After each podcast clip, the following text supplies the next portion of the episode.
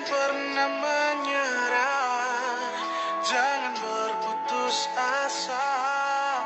Mujizat Tuhan ada saat hati menyembah. Jangan pernah menyerah, jangan berputus asa. Mujizat Tuhan ada bagi yang setia dan percaya. Shalom, tidak pernah bosan, selalu menjadi berkat, itulah kerinduan kita. Tema saya hari ini bicara tentang remuk tapi bersyukur. Ya, yeah. remuk tapi bersyukur. Pikir-pikir gimana bisa? Udah remuk, remuk itu udah bukan lagi patah-patah. Remuk itu bukan sekedar rusak, remuk itu babak belur saudara. Hancur. Ya, tapi kalau masih bisa bersyukur, wah, alangkah menariknya kalau kita buka ayat ini ya yang terambil dalam 1 Tesalonika pasal 5 ayat yang ke-18. Demikianlah firman Tuhan. Mengucap syukurlah dalam segala hal. Sebab itulah yang dikendaki Allah di dalam Kristus Yesus bagi kamu. Wow. Mengucap syukurlah. Udah remuk-remuk mengucap syukur. Sepertinya ngeledek ini firman Tuhan. Tapi enggak. Ini benar-benar nyata. Nah, lihat lagi di dalam Yohanes 14 ayat 1, janganlah gelisah hatimu, percayalah kepada Allah, percayalah juga kepadaku. Ini ini ini saat yang paling menarik loh. Paulus memberi motivasi untuk kita bersyukur. Ya, Paulus menginginkan supaya kita hati kita jangan gelisah. Karena memang kegelisahan, ketakutan itu saya sendiri sudah ngalami. Kalau kegelisahan dan ketakutan itu akan muncul kondisi rohani, moral, keberdosaan yang under, turun. Ya, tiarap kalau saya katakan. Bagaimana mungkin ini bisa dilakukan? Justru saudara-saudara, kondisi ini pernah dialami Yesus. Yesus bisa bercerita karena dia mengalami. Yesus bisa kasih tahu ini supaya kita juga seperti dia. Ya kita lakukan apa yang Yesus pernah lakukan. Kita lihat apa Yesus pernah diperlakukan.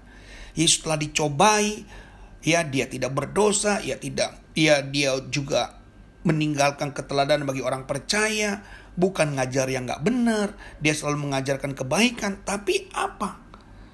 Nggak bisa tuh menolong dia.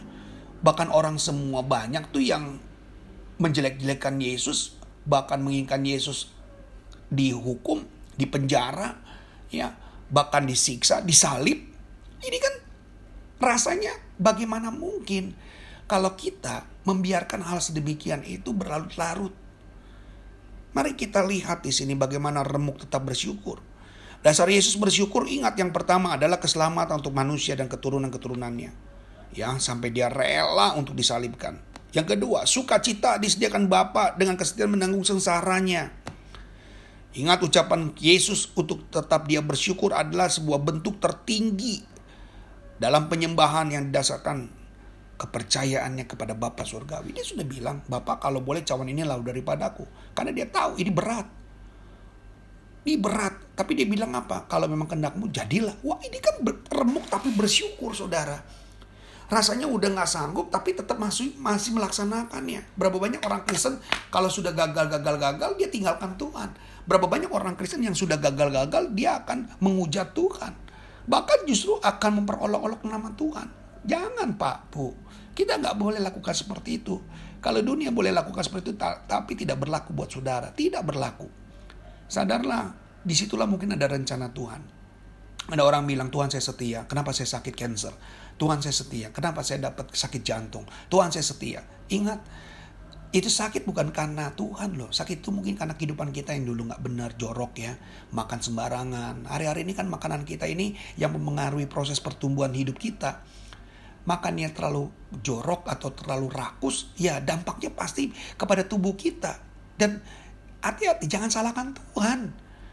Kalau itu memang terjadi, akui kalau itu memang ketidaktaatan kita. Nah itu akan lebih dewasa kalau kita menyadari bahwa kesalahan itu kita yang lakukan. Kalau memang minta waktu, kasih tahu sama Tuhan. Waktu yang kau mau terima itu, waktu yang ingin kau tambahkan itu untuk apa? Kalau hanya untuk lakukan lagi makanan yang selanjutnya, lebih puas-puas lagi, Tuhan pasti nggak izinkan.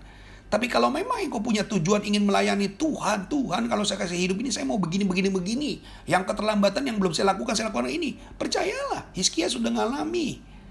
Ya, saya percaya saudara-saudara bukan seseorang yang harus diajar terus-menerus, tapi saudara tidak menjadi pelaku firman. Tapi hari ini saya yakin waktu saudara mendengarkan podcast ini, ingat, oh iya ada benarnya ya Pak Yoel ngomong gitu ya. Ada betulnya Pak Yoel bilang gini ya, kalau saya hari ini tidak perlu menyalahkan siapa pun. Kan sesuatu yang masuk dalam tubuh ini kan tidak ada orang lain yang bisa memaksanya untuk masuk atau tidak. Tapi itu pilihan kita. Mau makan daging atau tidak, itu kan pilihan kita. Kita mau hentikan untuk besok atau kapan, itu pilihan kita. Jadi jangan pernah salahkan Tuhan dalam makanan yang masuk dalam tubuhmu. Justru engkau sudah minta-minta berkat dan Tuhan sudah kasih. Dan bagaimana kita? Apakah kita memang perlu hanya membeli daging? Ya kan? Nggak harus. Tapi kalau kita sudah hari ini mengalami dan sudah sudah merasa puas, ya tetap bersyukur. Ya, yang penting saudara tidak meninggalkan iman percaya saudara. Mari, dasar bersyukur adalah ada hal, hal lagi yang saya boleh sampaikan, ada tiga. Dasar bersyukur yang pertama adalah agar saudara tahu bahwa Tuhan tahu ap, sejak awal kesulitan hidup. Ya, Tuhan sudah tahu. Ingat ya, jadi saudara nggak perlu dikasih tahu Tuhan ini ini. Ya, itu udah tahu tuh. Yang kedua, ya, yang kedua ingat bahwa Tuhan turut bekerja di dalam segala sesuatu yang mendatangkan kebaikan dan Tuhan inginkan sudah jadi pemenang dan umat lebih dari pemenang. Dan yang ketiga, Tuhan ingin menghitung sengsara setelah menampung air mata dan menghapuskan dalam sekejap. Jadi Tuhan tahu ini lagi sungguh-sungguh atau tidak. Ini lagi serius nggak sama Tuhan? Banyak kan orang kalau serius sama Tuhan kalau lagi ada masalah saja, tapi tidak pendengar podcast. Pendengar podcast itu bukan orang yang sedemikian. Anda ada orang hebat, Anda yang sudah tahu kebenaran, tapi kalau ada yang belum juga, ya ingat pesan-pesan apa yang saya sudah sampaikan. Hari-hari ini kita sudah banyak dengar firman Tuhan. Banyak khotbah-khotbah yang sudah disampaikan lewat radio podcast ini. Sekarang pilihan kepada saudara. Mau dengar baik, mau sungguh-sungguh lakukan, atau saudara mau cuek. Cuek bisa kok, nggak apa-apa. Tapi ingat, jangan ada penyesalan ketika saudara tidak mendapatkan yang baik. Tapi kalau saudara lakukan dengan benar, lakukan dengan sungguh-sungguh, dan sekali lagi, bagi Tuhan gak ada yang mustahil. Pekerjaan Tuhan sangat besar, dan dia inginkan saudara menjadi orang-orang pilihannya yang berarti. Amin. Itu saja kebenaran firman Allah. Ingat tema kita remuk tetap bersyukur. Dan itu akan menjadi pilihan saudara untuk hidup benar di hadapan Tuhan. Tuhan Yesus memberkati dan maju terus. Shalom.